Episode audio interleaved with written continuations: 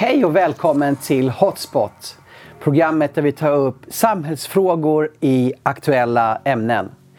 Idag fortsätter vi serien om kristen tro och samhället. Ska vi dra oss undan från samhället och vara med en anabaptistisk modell, eller ska vi vara en reformatorisk modell där vi ska förvandla samhället, eller finns det en medelväg? Och idag ska vi tala om två modeller som vi började prata om förra gången, om hur vi förhåller oss till vår omgivning. Och som gäst med mig idag har jag återigen Torbjörn Aronsson. Vi började ju serien här förra gången och vi talade utifrån Richard Neighbors eh, fem modeller. Ja, det stämmer det. Ja. Och vi tog de två första modellerna då, eh, separationsmodellen, vi kristna drar oss undan från samhället. Ja. Den andra var integrationsmodellen, man försöker hitta gemensamma nämnare, ja, så mycket som möjligt. Och eh, idag tänkte vi ska tala om de två modeller som följer efter det. Ja. Nummer tre, som då är ja. eh, syntesmodellen, va? Ja, precis. Så skulle man kunna kalla den på svenska. På, på engelska så kallade Niebuhr den modellen Christ above culture. Mm, Christ above culture. Ja, Kristus som över kulturen. Och eh, det innebar att eh, han lyfte fram då eh, den strävan efter att eh, förena både radikal efterföljelse, som man kan säga fanns ju i eh, inte minst separatistmodellen, eller separationsmodellen ska man säga, mm. eh, och eh, dessutom då ett bejakande av den eh, eh, då skapelseteologiska eh, infallsvinkeln på samhället, att Gud har skapat samhället, samhällsordningen upprätthålls eh, i kraft av Guds nåd. Gud har insatt överheten, eh, Gud har skapat familjen, eh, olika eh, ordningar som finns i samhället, och eh, att efterfölja Jesus radikalt och det här vardagliga livet i samhällsordningen, det är, behöver inte stå i motsatsställning till varandra, därför att Kristus var både Gud och människa. Mm. Så det betyder att som kristen så, så kan man då vara både och. Eh, åtminstone i kyrkan kan man vara både och. Det finns de som, som kan leva det här radikala eh, livet. Eh, och eh, det finns också utrymme för att eh, vara en, en person som, som lever i samhället som alla andra, men eh, tror på Jesus i alla mm, fall. Mm. Eh, vi började prata förra programmet just om att för den första kristna kyrkan så var ju separationsmodellen som gällde, ja, eftersom att vara engagerad i samhället, framför att åka positioner, ja, var så sammankopplat med att man också då dyrkade kejsaren och andra, ja, gudar. Precis. Alltså det, det gick inte att vara kristen och förena eh, att leva i en tjänst. Det var svårt, det var svårt. Och, eh, så att, men tidiga kyrkan så var det hela tiden en enorm spänning här emellan. Mellan försök att hitta eh, då gemensamma nämnare. Den här identifikationsmodellen, mm, den fanns också i det tidiga, den tidiga kyrkan, i de delar av romarriket där det fanns utrymme för att de kristna kunde vara en del av samhället. Var det då mer i liksom, ute i utkanterna? Det, det var i östra Medelhavsområdet, framförallt i Alexandria, där det just fanns en, en stor judisk minoritet sedan stadens begynnelse. Och det fanns också univer- motsvarande universitet, akademier, där man mm. studerade grekisk filosofi och eh, olika vetenskaper. Det kanske var lite mer liberalt också. Vi hade hellenistiskt ja. inflytande då. Precis, det var, så det här var mycket en intellektuell eh, syntes. Man upptäckte helt enkelt det att, eh, att de grekiska filosofernas strävan efter att finna sanningen, finna något som är rätt och fel och så vidare, var någonting som hade något gemensamt med den kristna tron naturligtvis. Och Paulus talade om att hedningarna, när de i sina tankar väger mm. saker och ting mot varandra, så, så, så finns Guds röst där i samvetet. Mm. Så att människan har ett medvetande, även den hedniska människan har ett medvetande om rätt och fel. Va? Så att utifrån det så började man tänka i de banorna med identifikation. Så att det här var i det tidiga kyrkan, när kyrka och stat var väldigt skilt från varandra. Och när, vilka, vilka århundrade talar vi om nu? Det är fram till år trehundratretton efter Kristus. Då tog de, den sista stora förföljelsen tog slut då. Mm. Då blir Konstantin den stora kejsare över hela romarriket, och han har besegrat sina medtävlare, och han gjorde ju det utifrån att han bland annat såg en syn och hörde en röst. Han såg en syn, såg ett kors, och så hörde han en röst som sa att i detta tecken ska du segra.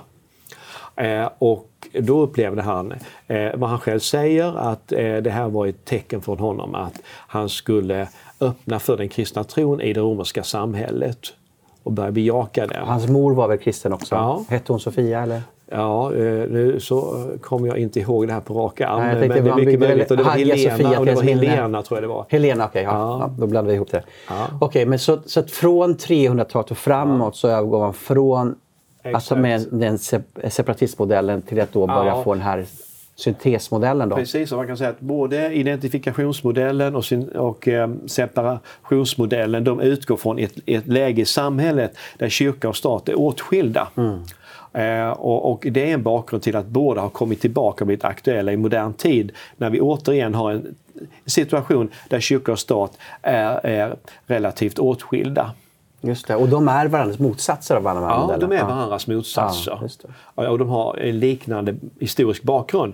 Eh, vad som händer efter trehundratretton och sen under eh, femtonhundra år som följer, och i viss mån lever kvar idag också, det är då eh, istället en, en integrering som utvecklas mellan kyrka och samhälle, kyrka-stat. Eh, där det blir möjligt att vara kristen i samhället, där den kristna tron blir dominerande så småningom. Det gick inte över en natt, men så småningom blev den det. Och eh, då eh, kommer det upp helt nya problem. Och nästan alla blir kristna. I romarriket så, så tänker man sig att i slutet av trehundratalet då var, krist, då var den kristna tron formellt sett statsreligion. Då tänker man sig att kanske femtiosex procent av befolkningen tillhörde kyrkan. Och sen så växer det ju, och det går lite fram och tillbaka på grund av olika folkvandringar och allt möjligt annat. Men man kan säga att, att det är en, i alla fall en övervägande del som är kristen, och då uppstår det helt nya problem. Eh, för eh, när alla är kristna eh, så, så eh, nästan då uppstår frågan, vad är den kristna tron egentligen? Mm. Är det bara att vara liksom en vanlig eh, samhällsmedlem så att säga? Att arbeta eh, med sitt yrke, ta hand om sin familj, gå i kyrkan på söndagen. Eh, är det det enda? Och eh, om nästan alla är, eller väldigt många formellt sett är kristna, eh, så blir det svårt att skilja de som inte är det från det som är det så att säga. Det, mm. det är många som blir kristna i en sån situation som inte eh, gör det därför att man faktiskt har upplevt Jesus Kristus mm. som verklig och, och, och tror på honom, utan därför att alla andra gör det, därför att det är bra för min business. Mm. Jag behöver ha det för att jag ska kunna vara en del av samhället. Va? Mm. Så att då har vi fått en, revers, en, en helt motsatta situationen jämfört med tidigare. Tidigare fick du inte, kunde du inte vara det på allvar om du skulle vara en kristen. Nu måste du vara det, mm. annars så får, får inga positioner. Får inga positioner. Nej. Nej, kejsarna, de valde ut, de tog inte, hedningarna fick problem i Rom, romarriket i slutet mm. på trehundratalet. Ombytta roller nu alltså? Ja, det var mm. helt ombytta roller. Och, mm. eh, hednatemplen fick inga inkomster från staten längre, mm. de började förfalla och sådär. Så att eh, då, då blir liksom utmaningen, hur ska jag kunna verkligen vara en kristen i den här situationen?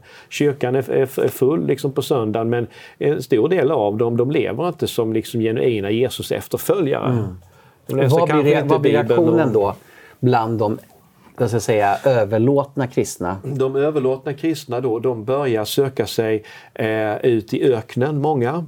Så att vi får, som ja, kommer då, eller? Exakt, mm. vi får monastiska rörelser mm. som, som säger att nej, jag vill lämna allt och följa Jesus eh, och jag vill bara söka Jesus. Jag, tycker, jag, jag förstår inte vad det innebär att vara en kristen i det här sammanblandade samhället. Mm.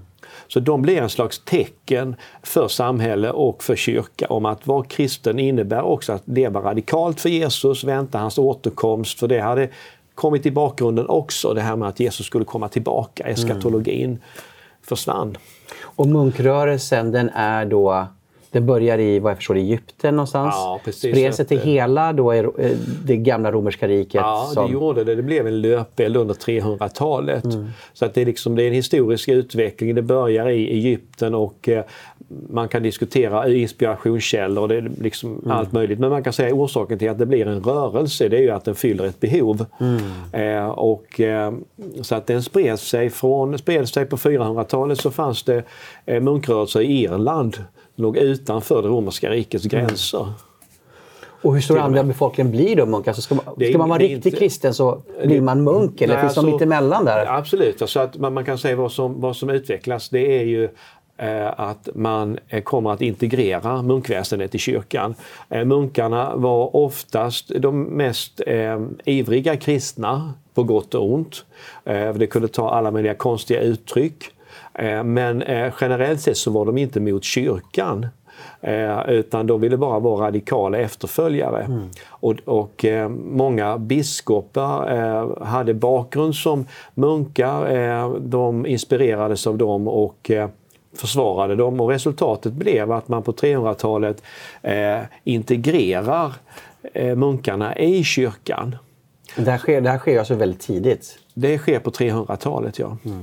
Att då fyrahundratalet i väst. Så att vi har flera liksom jätteviktiga munkledare då som, som, och biskopar som skriver regler för munkarna för att eh, de inte skulle spåra ur eh, och för att de skulle kunna fylla en funktion i kyrkan eh, för att de skulle kunna leva gemensamt i ett ordnat eh, gemenskapsliv så skriver man regler. Mm. Så att vi har eh, en teolog och biskop i Caesarea, tror det var, eh, Basilius, den store, som skrev en jätteviktig regel för, eh, som har blivit vägledande för det ortodoxa munklivet. Mm. Eh, och sen så eh, utvecklar man det och, och i, i väst så får vi på fyrahundratalet eh, Benedikt av Nursia. Som var då en, en man som växte upp i Rom och som drog sig undan Rom när det var, höll på att förfalla fullständigt moraliskt och på andra sätt. Drog sig ut i, i, eh, i naturen, i eh, mer öde, öde trakter av Italien och, och, och ber bara och söker Gud. Och så kommer det människor till honom och så bygger han upp en gemenskap och skapar efterhand då Benedikts regel som blir den viktigaste, kan man säga, munkregeln. Och det här är benediktermunkarna man tar ja, som. Exakt, mm. exakt, så att det är den äldsta och, och eh, förmodligen den mest betydelsefulla munkorden då i väst. Mm. Men, men vanliga, alltså det här blir då de superkristna. Ja, exakt. Hur blir det här en inspiration för vanliga eh, medborgare som går i kyrkan att, att efterapa det här i sin vardag, eller blir det bara att, att det blir en väldigt stor kontrast mellan munkarnas andlighet och de vanliga människornas andlighet? Man kan säga att det blir allting. Mm. Så att å ena sidan så blir det här en genuin källa till andlig uppbyggelse. Alltså det här blir andliga centran, de här eh, klostren. Alltså människor söker sig till dem på retriter för att bikta sig, för förbön. Eh, så småningom så blir, eh, särskilt i väst när romarriket faller samman, så blir benediktinermunkarnas kloster, de blir eh, utbildningscentra. Och eh, håller ihop samhället då helt ja, enkelt i det här förfallet, de blir, de, blir, de blir liksom centrum i nya samhällen. Att när det blir så osäkert i världen så börjar man flytta till området kring klostren. Eh, för där samlas människor och där har man regelbundet gudstjänstliv och så vidare. Och, och det står för någon form av stabilitet i ja, det här förfallande samhället. Exakt, va? Precis. Va? Det blir mer stabilitet och, och en, en, en starkare form av kristendom helt enkelt. Ja. Och det här är ju mitt i folkvandringarnas tid. Det är mycket invasioner, ja, handeln är inte eh, lika möjlig och med att eh, vi är inte är en stark stadsstat längre. Exakt. Mm. Så att eh, det här blir då integrerat i kyrkan. Påvarna, vissa påvar är väldigt ivriga att göra detta också mm. i väst. Så både i öst och väst så blir eh, munkarna och klostren, de blir liksom uttrycket för den radikala efterföljelsen. Och de lever ju kvar än idag ja, och är, och är starka många gånger, speciellt kring Medelhavet. Precis. Mm. Eh, och de har överlevt alla möjliga liksom, jättestora förändringar i, mm. i samhället. Mm. Så att det är mycket som är fascinerande med dem. Och Eh, då så småningom så, så blir det här en, en, en modell, ett sätt att tänka då, va, om den här nya situationen att eh, att Kristus är både Gud och människa. Därför så går det bra att vara en, en kristen och, och leva i samhällslivet med allt vad det innebär av kompromisser med liksom en radikalt efterföljelsekrav. Eh, och samtidigt så finns det i kyrkan de som går en radikal väg. Eh, och det är också Kristus därför, eh, genuint därför att Jesus, han kallade specifika lärjungar att leva på det här sättet. Han sa det inte till alla. Mm. Utan han sa ju till vissa, gå tillbaka till din släkt och din stad och så vidare. Så att man försöker hålla ihop detta. Mm, se klostrarna, munkrörelserna som då en inspirationskälla eh, och föredömen. Och samtidigt så vidmakthåller man den här föreningen mellan kyrka och samhälle, kyrka-stat. Och det kanske är naturligt också i och med att kyrkan blir då den stabila delen i samhället, att kyrkan måste också kanske kliva in och ta ett större samhällsansvar. Ja, exakt. Så det blir naturligt då med att växa fram den här syntesmodellen mm. som det kallar det. Precis, så att kyrkan var före staten i mm. Västeuropa mm. och Östeuropa också. Inte i Konstantinopel och det bysantinska riket, men i övrigt. Mm. Så kommer kyrkan före staten, alltså att det är kyrkan som möjliggör en mer ordnad samhällsordning och kyrkan understödjer de försöken att skapa fredliga förhållanden, lag och ordning och understödjer då framväxten av ett starkare kungadöme och så vidare på många håll. Och man söker stöd från kungadömena också då, från påven. Ja, absolut. Så att man, tanken är att man samverkar här. Va? Så att det är hela medeltiden eh, och eh, även i katolska ortodoxa länder fram till idag så har det funnits det här sättet att tänka då, va? Där man, mm. tanken är att härskaren, han ska samverka och understödjas kyrkan och, och kyrkan och sin sida ska be för överheten och dessutom ge råd och, och på något vis vara ett samvete när det vill sig väl då, va? Mm. Så att det ser jättefint ut på ytan mm. och sen har du då munkarna relation till det vanliga folket mm. och så vidare, så att på ytan så kan man säga att det här ser jättebra ut så att mm. säga. Här har vi liksom en hel samhällsetik där kyrkan är mitt i samhället och där du både kan vara radikal och du kan leva det, det vanliga livet och mm. hitta en, en balans här. Va? Mm. Och vi, vi, vi har ju som du ser med vårat ljus ja. så, så, så är vi väldigt negativa till de medeltida kyrkan, men det, det var naturligt att det växte fram på det sättet ja. Utifrån de förhållandena. Exakt, det var det. Så att, eh, sen, sen är det då eh, är det som då eh, eh, av många skäl sker då eh, att när kyrka och samhälle växer samman så vill makthavare i samhället, de som är rika, mm. adel och så vidare, de vill eh, av, av ekonomiska och sociala skäl behärska kyrkan. Mm. Eh, och kungarna ser på biskopar och, och på, på kyrkan också som en maktbas. Eh, och man är rädd att kyrkan ska bli för självständig, då hotar den. Mm. Den politiska makten, den sociala makten. Och då börjar man infiltrera och försöker ta över rika kloster, ta över biskopssäten. Just det. Man börjar köpa och sälja. Mm. Och påve, påvestolen, det blir något som man håller på att köpa och säljer. Som fa- familjen Medici i Italien som ja, då har fler tar på från sin familj. Och, exakt. Mm, mm. Så att då, då, har du liksom, då, hit, då kommer du i en situation där... där du har den här samhällsmodellen med kyrka och stat integrerad. Du har ju en, en fluffig ideologi också, eller social etik som försvarar detta. Men samtidigt så har du bakom kulisserna då ett förfärligt maktspel där man kan ta död på varandra i kyrkan, i kyrkans namn, där mm. biskopar och påvar eh, de blir krigare. Just det. De skaff, skaffar sig arméer och de roffar åt sig och Eh, glömmer bort liksom allt det här som faktiskt biskopar och, och andliga ledare ska syssla med. Just det. Så någonting som växer fram naturligt ja. Och är en, kanske en välsignelse till och med under tidig, tidig medel till Europa ja. Blir till slut korrumperad ja. Och sen naturligt då, så, då reformationen ja. Som en reaktion på det, denna korruption.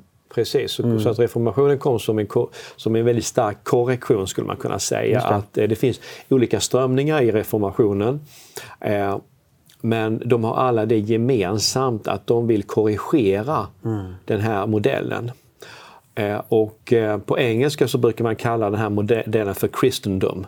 När eh, kristen tro, kyrka, samhälle, stat är helt sammanväxt. Va? Mm. Det är en slags kristet imperium.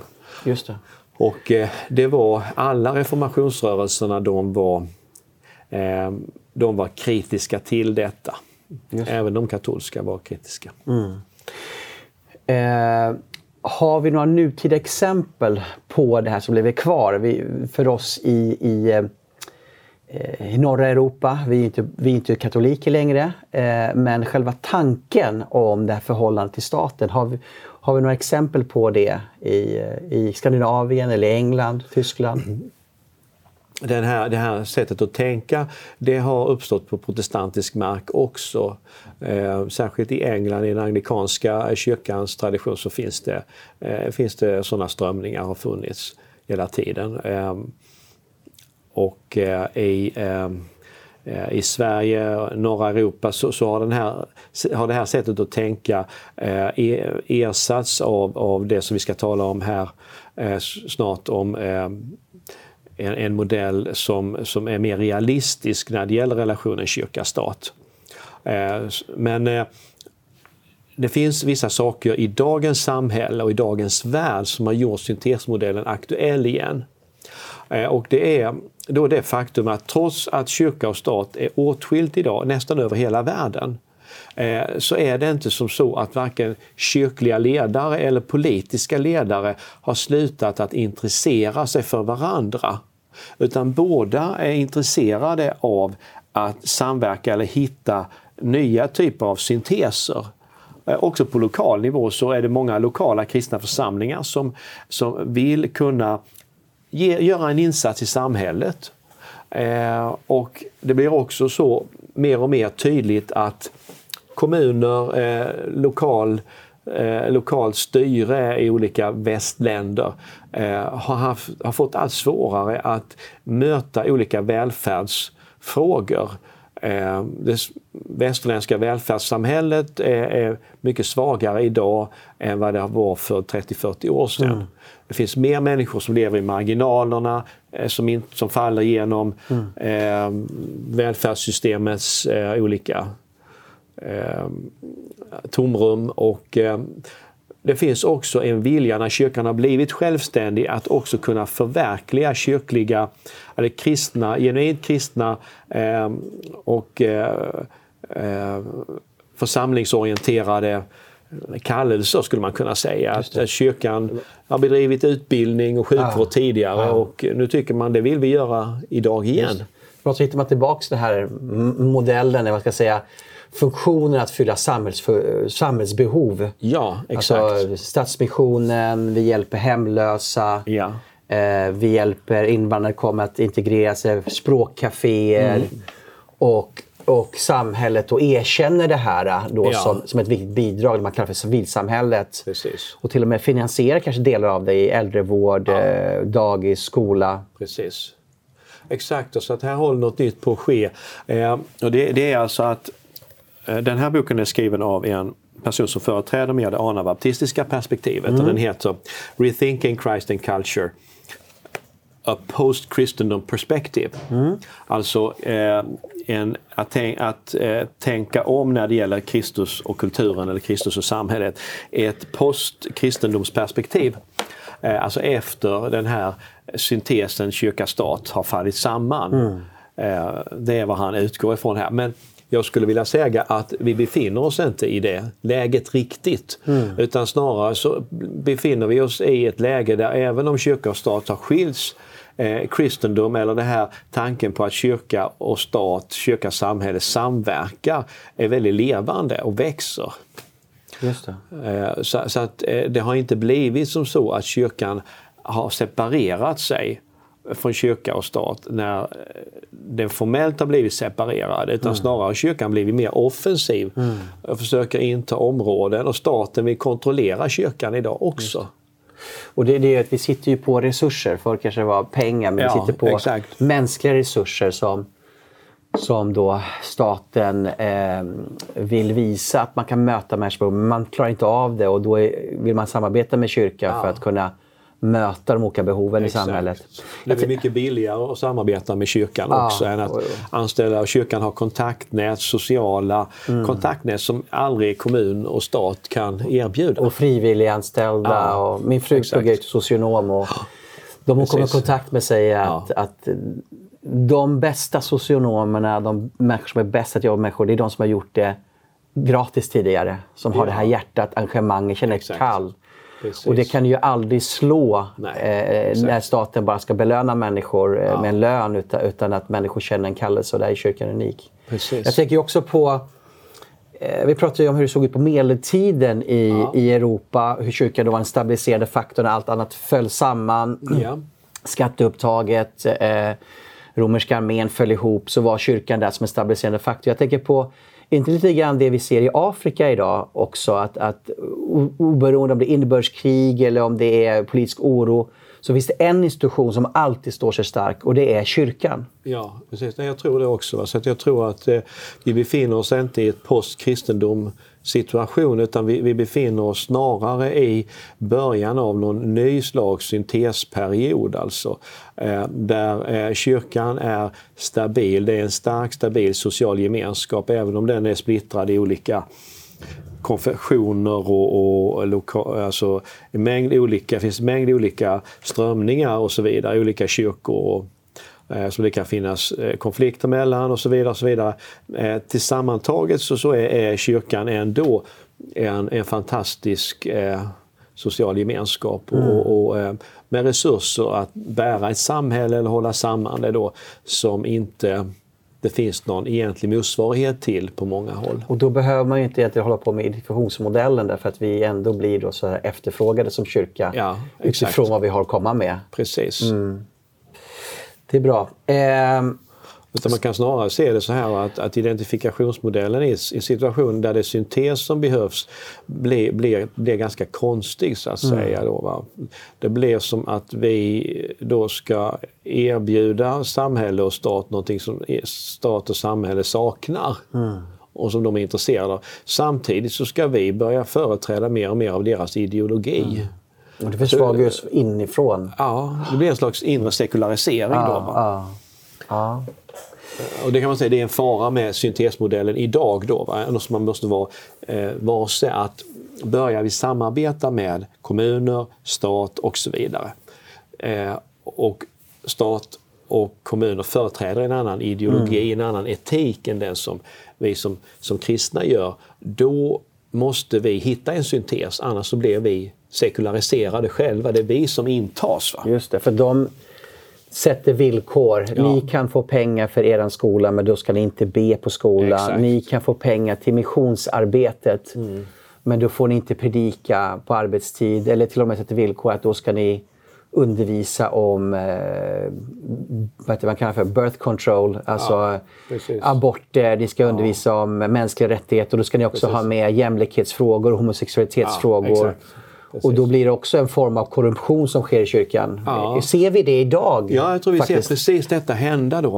Ja. Alltså det är exakt det här, alltså det är en ny syntes som håller på att ske, därför kyrkan har resurser ja. som staten vill ha. Alltså, eh, vi har olika politiska strömningar, ska vi vara medvetna om. Mm. Och jag har varit aktiv politiskt också i, i kommunsammanhang.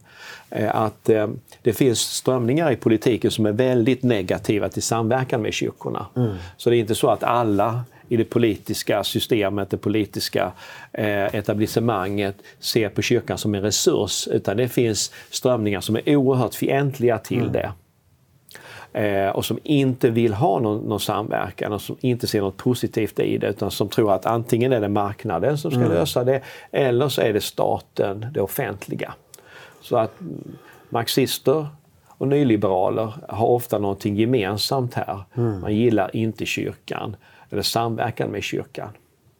Men det finns fler och fler som är realister och som är intresserade av samverkan med civilsamhället, därför att man ser att marknaden, den klarar inte av att fixa allting. Mm. Och inte heller klarar kommunerna och staten det. Just det. Jag tänker, man kommer till med nu att i Europa så har ju kyrkan varit då den enda som har erbjudit då det här från religiöst håll eh, bidragit till att vara med och bygga samhället. Men vi har ju också fått islam i Europa idag ja. genom invandringen. Eh, och då kanske man också vänder sig till islam som ja. en, som en eh, lika stor eh, källa till att få hjälp som kyrkan. Hur ska vi förhålla oss till det då? Jo, precis, det är det vi, vi ser. Och det är olika olika länder, så att lagstiftning ser väldigt olika ut och, och förutsättningarna ser olika ut. Men syntesorienteringen den, den, den finns överallt och i olika former. I Sverige så eh, har eh, islam och islamiska gemenskaper accepteras kanske mer än i andra västländer. Eh, och i Sverige så har vi en tradition av att det är stat och kommun som är på något vis drivkraften i samhället. Kyrkan har varit det tidigare men förlorade det på femtio-sextiotalet. Och efter det så har kommun och stat varit väldigt dominerande i samhällslivet. Mm. Nu från nittiotalet och fram till de sista tjugo trettio åren så har det här börjat luckras upp och man ser att civilsamhället finns, föreningsliv av olika slag som kommun och stat kan samverka med och på det vis få ut mer för skattepengarna. Mm. Och civilsamhällets aktörer, det är alla som bygger på någon form av frivillighet. Mm. Och, och då kommer, då kommer så att säga, muslimska församlingar och kristna församlingar, de kommer på samma villkor till mm. stat och kommun. Mm. Och om vi nu har scenariot exempelvis att då skattebasen eroderas, det blir svag, svagare ekonomi i kommuner och staten, så kommer man då be kanske kyrkan att möta flera av behoven i samhället, ta hand om människorna. Ja, mm. det tror jag. Jag ska gå vidare till nästa modell här. Ja. Christ and Culture in Paradox, dualismmodellen. Kan du kort beskriva den igen och vad det finns för bibliskt stöd för den?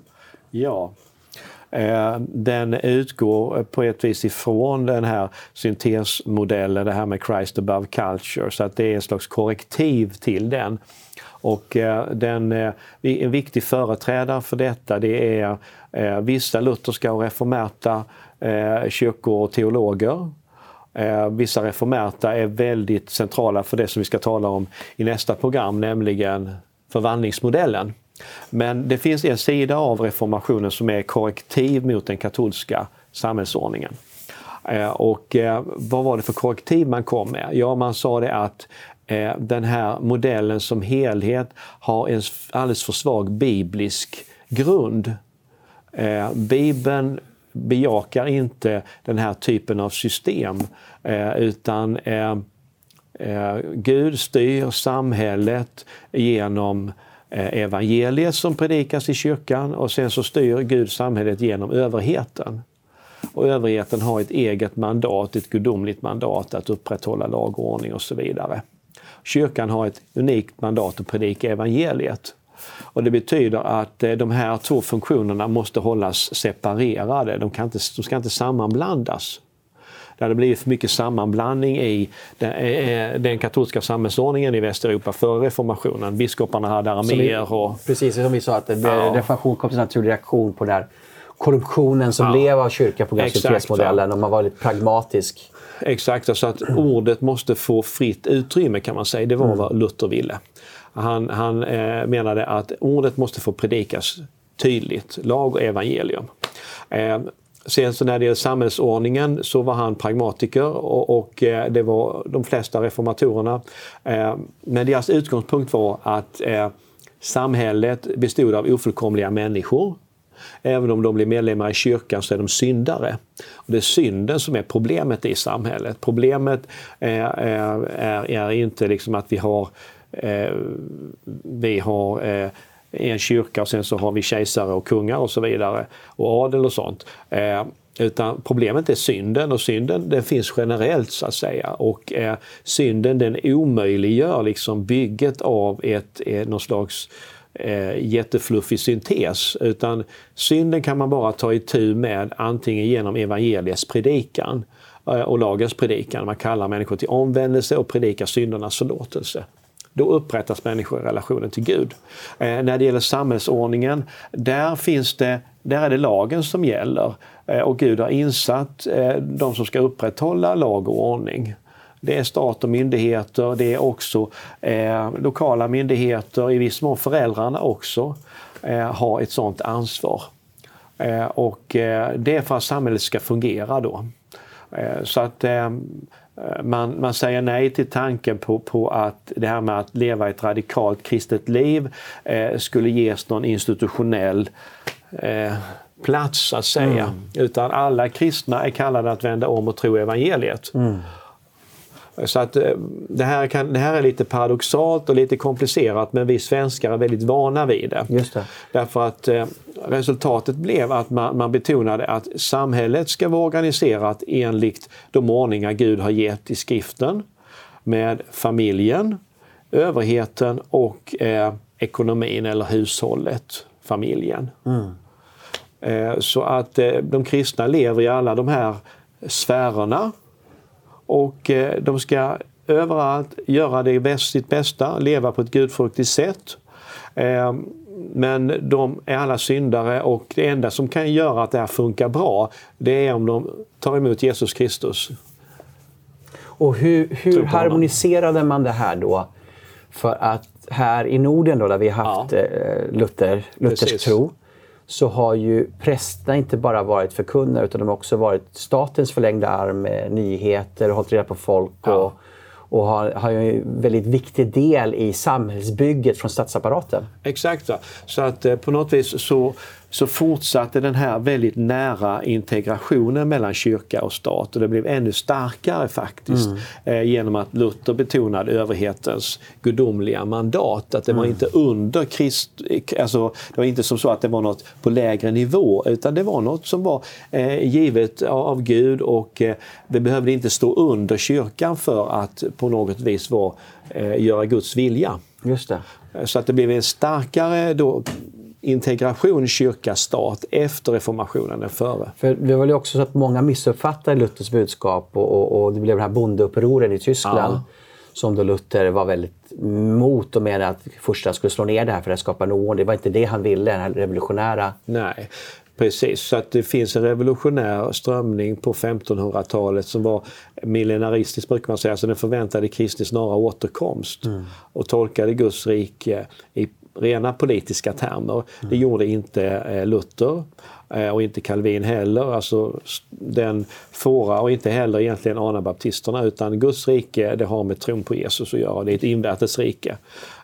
Men radikalerna som gjorde uppror, de tolkade Guds rike i politiska termer. Det var att skapa rättvisa med svärdets hjälp, helt enkelt, att man demoniserade då överheten och, och adeln och så vidare som förtryckte, och så tog man till vapen och trodde att Kristus skulle vara mm. med. Luther snackade för två regementer där han var. Ja. Alltså två regementen. Exakt, så att det mm. innebär att, att överheten ska upprätthålla lag och ordning. Va? Och mm. eh, eh, bättre blir det inte i den här världen. Mm. Utan den frälsning och förändring som sker, den har med relationen till Gud att göra. Den har inte med samhällsordningen att göra egentligen. Mer än att eh, de ordningar som Gud har lagt in i skapelsen, om de inte är, alltså, alltså om föräldrarna struntar i sitt ansvar för barnen, makarna är ansvar för varandra, om överheten inte sköter sitt ämbete, mm. prästerna predikar något annat, ja, då faller samhället samman. Mm. Men Eh, på något vis så är utgångspunkten, det här samhället är ofullkomligt. Det tjänar ingenting till att göra uppror, uppror är synd. Mm. Utan istället så ska man lyda överheten.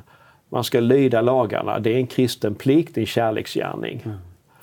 Så att i lutherdomens följd så kommer den här laglydnaden som vi har i det, det svenska samhället. Det helt folk egentligen. Ja. Eh, via statens kanaler, kyrkans kanaler. Man harmoniserar väldigt starkt. Och, och mm. vad får det för resultat för, för den nordiska själen? Nord- Tyskland, eh, ja. Skandinavien, Nord- Norden. Alltså det, det har fått många väldigt positiva konsekvenser. Alltså det finns en grundläggande realism i det. Då, va, där man utgår ifrån att det finns eh, vissa, vissa förhållningssätt som gör att samhället funkar bra. Att man lyder lagarna, att, att man tar hand om sin familj och sina närmaste, tar mm. ett personligt ansvar, att man är ärlig, hederlig. Eh, eh, att man ärar eh, överheten genom att betala sin skatt istället för att liksom, göra något annat.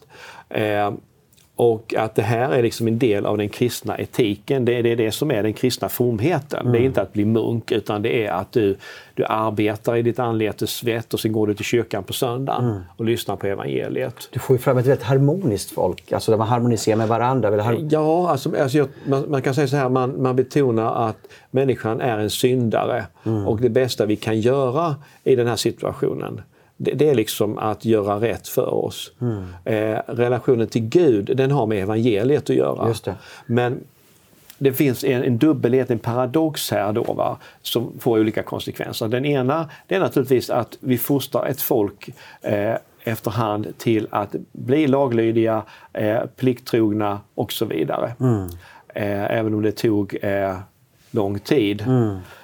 Så, så, så har det här satt sig i den, i den nordeuropeiska mentaliteten. Men det finns olika baksidor av det. Den ena är ju att många tror då, och har trott och tror i Sverige, att vara kristen, ja, det är att du betalar din skatt, att du gör rätt för dig i samhället. Mm, du är en god människa, du är en god människa, människa och sådär. Va? Ja, men då är du en kristen. Va?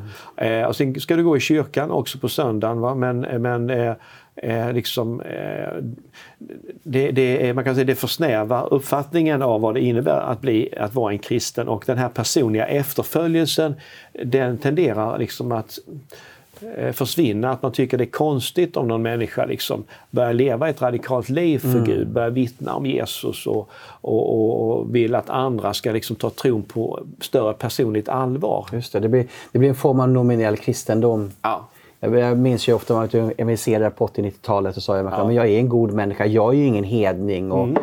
Man nästan känner sig nästan kollektivansluten till, till, till Kristus, och man ja. blir ju automatiskt medlem i Exakt. statskyrkan när man, när man eh, ja, i princip nästan föddes då. Ja. Faktiskt. Och nittio till nittiofem procent döptes också mm. på ett eller annat sätt. Just det. Så att det, och sen konfirmerades man också, de allra flesta. Så att det fanns en grundläggande kristendomsundervisning och kyrklig anknytning. Just det. Men problemet är då, vilket väckelserörelserna kom då, mm. att stöta sig emot, det är ju att, att det finns inget efterföljelseideal, ingen eh, eh, liten öppenhet för kallelser från Herren som är annorlunda. Just det. Om jag bara går tillbaka till att komma in på det ja. strax här, men jag tänker också, det här föder ju fram att vi i Norden är då högst upp på listan på Transparency Index. Ja. Alltså eh, låg korruption, eh, vi, har, vi, kan, vi, har, vi har väl kallat för ett högtillitssamhälle, man litar ja. på varandra. Exakt. Det är ju den, det är ju den goda sidan. Ja. Eh, men sen växer det fram då en, en, en, men det är också ett kontrollsamhälle. Man ja. har väldigt stark kontroll på varandra. Exakt. Man har det här husförhör med katekesen, jag vet att min, till och med min mamma hade då husförhör. Eh, hon är inte lastgammal, men nej, i Finland då, kom från Finland. Ja, Finland har man haft det länge ja, än i Sverige. Så att, eh, hon är född fyrtiosju, då hade man katekes liksom, förhör hos henne då. Och, och, eh, men det är också ett, ett väldigt starkt kontrollsamhälle då, som ja. blir en motreaktion. Precis. Längre fram då, eller hur, med frikyrkorörelsen. Ja, och det har varit det hela tiden. Det blev ett lutherskt enhetssamhälle i Norden. Mm. Mm. I Tyskland blev det inte så, så Tyskland är väldigt annorlunda där. Eh, och Nederländerna och andra delar av Nordeuropa. Men i, i Skandinavien så, så kom då kyrka och stat att förenas, eh, och man förbjöd alla minoriteter, religiösa minoriteter. Om de inte kom från något annat land som man behövde handla med, så var det, var det förbjudet liksom att vara någonting annat än lutheran i Sverige mellan sextonhundra och artonhundrasextio. Och vad har, vi har som heter konventikelplakatet. Konventikelplakatet var en annan sak. Just det. Det, var, det, var, det handlade om att det var förbjudet att från sjuttonhundratalet och framåt att samlas till bön och bibelläsning eh, utanför husandakten om ingen präst okay. var närvarande. Mm.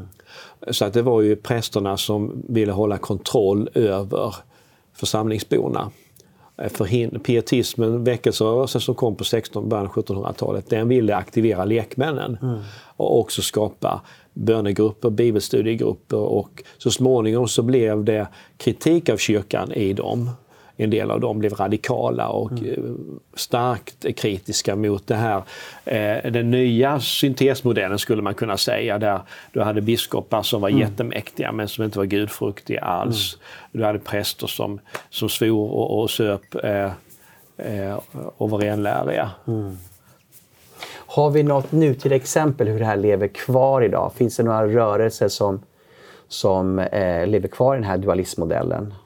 Eh, det är, man kan säga som så att, att Sverige lever i en efter eh, post, ska vi säga post eh, paradoxmodellen, därför att eh, mycket av det här lever kvar i svensk mentalitet och förhållningssätt. Mm.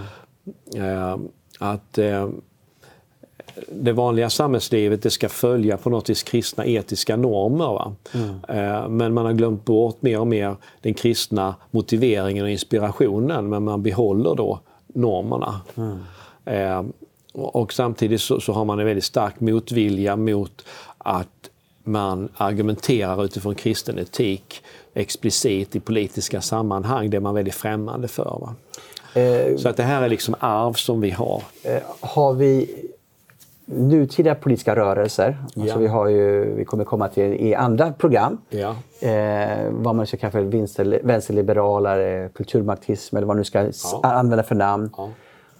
Eh, använder de den här modellen genom att man har olika överliggande ideologier beroende på vilka regeringar man har och försöker få ut det i skolan och olika, olika institutioner, därför att bara som sånt arvtagare av den här eh, modellen som lutherdomen använde?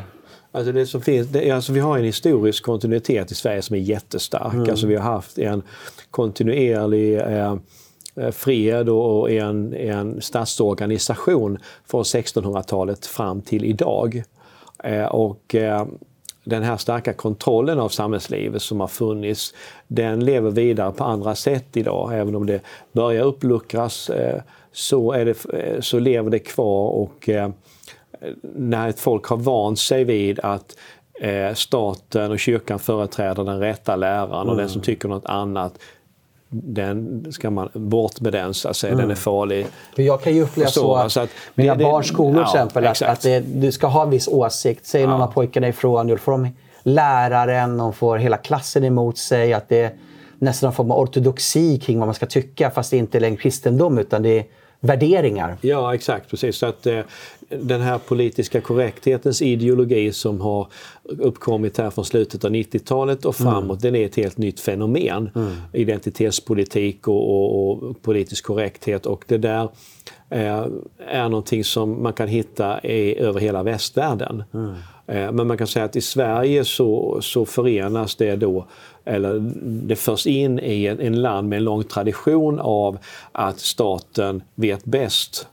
Eh, kyrka och stat tillsammans vet bäst, och så här var att man ska böja sig för det. Mm. Eh, och att eh, öppen debatt, diskussion, eh, det har inte starka eh, rötter i Sverige. Man kan säga att under folkrörelsernas storhetstid mm. så hade vi stor pluralism i samhället, mm. därför att då byggde folkrörelserna alternativa offentligheter där man kunde driva saker tvärs emot statens makt och mm. idéer. Va? Så folkrörelse Sverige är en intressant tidsperiod. Mm. Men vad som hände i slutfasen av eh, industri- och folkrörelse Sverige eh, på nittonhundrasextio- och sjuttio-talen in på nittonhundraåttio-talet, det är att eh, folkrörelserna, de blev mer och mer en del av statsapparaten. Alltså de fick bidrag, de fick understöd, eh, de tog över samma ideologi som den socialdemokratiska staten hade. Just det. Då fick vi en ny typ av enhetssamhälle istället. Mm. Då gick den här pluralismen förlorad mer och mer. Så att eh, när politisk korrekthet och, och, och eh, identitetspolitik kommer idag och förs in i, i samhället med de här traditionerna, och där det inte finns starka folkrörelser som är självständiga och säger emot, mm. då på något vis upprepas tendenser och beteenden, förhållningssätt som vi har haft i Sverige tidigare. Mm. Men med en, en annan form av kultur faktiskt som vi har. Ja. Mm. Precis. Och det är lite farligt då, va? Särskilt när det är väldigt extrema ah. idéer som sprids in och som säger så här måste du tro, så här måste mm. du tänka, annars är du liksom knasig. Va? Mm. Eh, är, det, är det idéer som, som får negativa upplösande tendenser, då, då leder det fram till att samhället försvagas, du får mm. konflikter eh, och mängder av oavsedda konsekvenser. Till och med Svenska kyrkan är ju en del av den här megafonen idag. Ja, på vissa sätt är den det. Mm. Och delar, ja. så, så, så finns det olika strömningar inom Svenska mm. kyrkan också. Så, där. Och, eh, eh, så att eh, man kan säga att vetenskapssamhället är också någonting som historiskt sett har stått för en slags oberoende sanningssökande och som har varit en motkraft mot ortodoxier. Mm. Men, men om både får vi en sammansmältning här i Sverige av mm. olika makter i samhället samhälle som säger samma sak, va? Mm. Och ingen som säger emot. Mm. Då, då får vi ett slags enhetssamhälle igen. Just som det. Blir väldigt trångt ja. och, och eh, jobbigt för många människor att mm. leva i faktiskt. Så vi är på, den, på väg kanske tillbaka till den här dualismmodellen fast med ett annat innehåll istället. Det är inte kyrkan som fyller den utan Nej, det, det är en överideologi. Mm. Precis, och så blir det inte en dualismmodell i och med att det är ett annat idéinnehåll. Ja, och eh, vad som är farligt idag enligt min uppfattning det är att det är idéer som är destruktiva som löser upp band i samhället mellan mm. olika grupper eh, som underminerar familjens roll i samhället, äktenskapet och så vidare. Mm, mm. Kyrkovalet, vad skulle den form av, det får man tänka, vad skulle du placera det i de här olika modellerna? Vi har ju talat fyra, vi har inte talat om det sista ännu, men är det relevant att tala att det är någon av de här modellerna på något sätt som den uttrycker? Egentligen, egentligen så, så är det inte så jätterelevant mm. utan eh, Svenska kyrkan då har styrts på, ganska, på lite olika sätt under århundradenas lopp och eh, det har alltid funnits eh, ett folkligt inflytande. Mm. Oftast folket har haft möjlighet att vara aktiva i kyrkan, bidra till den kyrkliga verksamheten. Vissa har varit rikare och kunnat bestämma mera. Mm. Men det har alltid funnits ett visst folkligt inflytande. Mm. Sen har det balanserats av staten och av prästerskapet. Mm. Så att både stat och prästerskap har varit inflytelserika. Vad som har skett när det gäller kyrkan i Sverige, Svenska kyrkan, det är att den har blivit efter år tjugohundra styrd på ett nytt sätt där eh, vi har ett, ett kyrkoval som väljer då ett kyrkomöte som är det högsta beslutande organet. Inte staten formellt sett. Eh, men där vi har nomineringsgrupper och politiska partier som företräder politiska intressen som styr.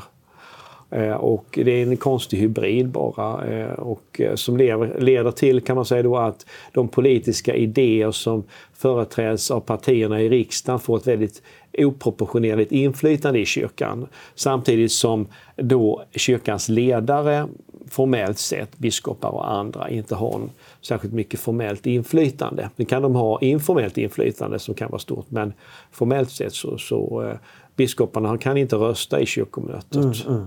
Men de har ett inflytande på teologin och så vidare. Det är en ganska komplicerad organisation. Mm. Eh, dualismmodellen bygger ju på den lutherska kyrkan. Eh, ja, man kan säga att, att eh, den, den lutherska socialetiken den, den faller väl in under det här paraplyet det. Av, av dualismmodellen kan man säga. Och sen kommer då frikyrkogörelsen som en motreaktion ja. mot den här kontrollen som byggs upp då. Precis. Rent praktiskt. Eh, hur ska vi sortera in frikyrkan idag?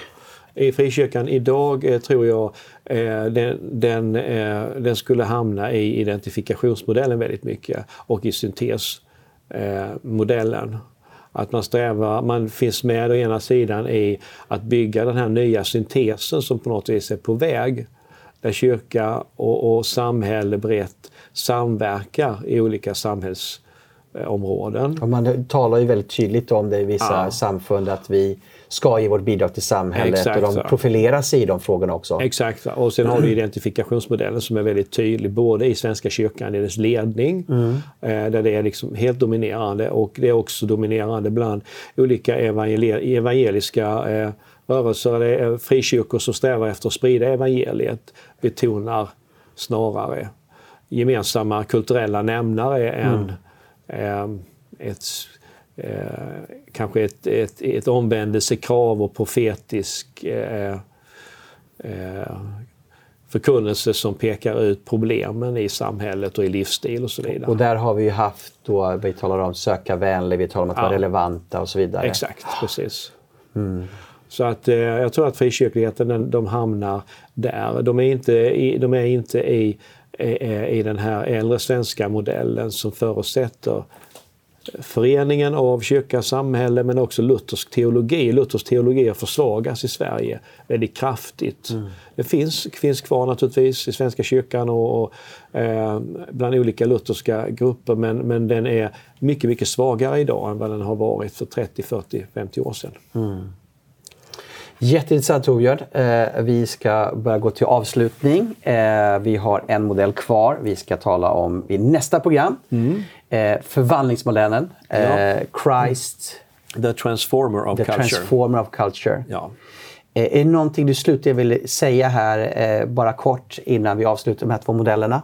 Som en avslutningskommentar? Nej, jag tror att båda, eh, båda de här modellerna är aktuella idag. Att den här syntesmodellen, den, som jag ser det, så, så blir den mer och mer relevant. Jag tycker också det är intressant att eh, den katolska kyrkan växer i Sverige idag. Att det finns många borgerliga, intellektuella, politiker och andra som intresserar sig för eh, både den katolska kyrkan och tron och etiken. Mm. Eh, att, att där finns ett sånt här syntestänkande och, och på något vis så eh, har har det en attraktivitet, därför att det innebär både då att man bejakar den kristna tron, man kompromissar inte på tron, mm. man identifierar sig inte så mycket med mm. samhället, om att man bara skär bort vitala delar av tro och etik, mm. samtidigt som man inte då ställer samma radikala omvändelsekrav som väckelserörelserna har ställt. Just det. Så det är därför vi ser många eh, akademiker, många politiker som vill bli kristna, bli katoliker idag. Ja. Därför att induktionsmodellen känns för ytlig för dem. Ja. Och eh, den här syntesmodellen känns mer tilltalande. Ja, att... precis. Man kan säga det är, det är, katolska kyrkan, den katolska traditionen representerar detta. Och på något vis så mm. känns det relevant idag. Va? Mm. Man vill ha både och. Både en tydlig kristustro, eh, men också... Eh, på något vis en anpassning till samhället för den som inte vill vara riktigt jätteradikal, om mm. man säger så. Jätteintressant, Torbjörn. Det är så givande. Allt är förenklat här, va? Och ja. Man kan kritisera det jag säger ja. nu, men, men eh, jag tror att det ligger någonting i det, om jag säger mm. så. Mm. Jättebra. Vi kommer fortsätta på det här temat, kristen tro och samhälle, och nästa vecka kommer vi fortsätta på eh, den sista modellen, eh, förvandlingsmodellen. Så eh, välkommen att lyssna då. Tack så mycket.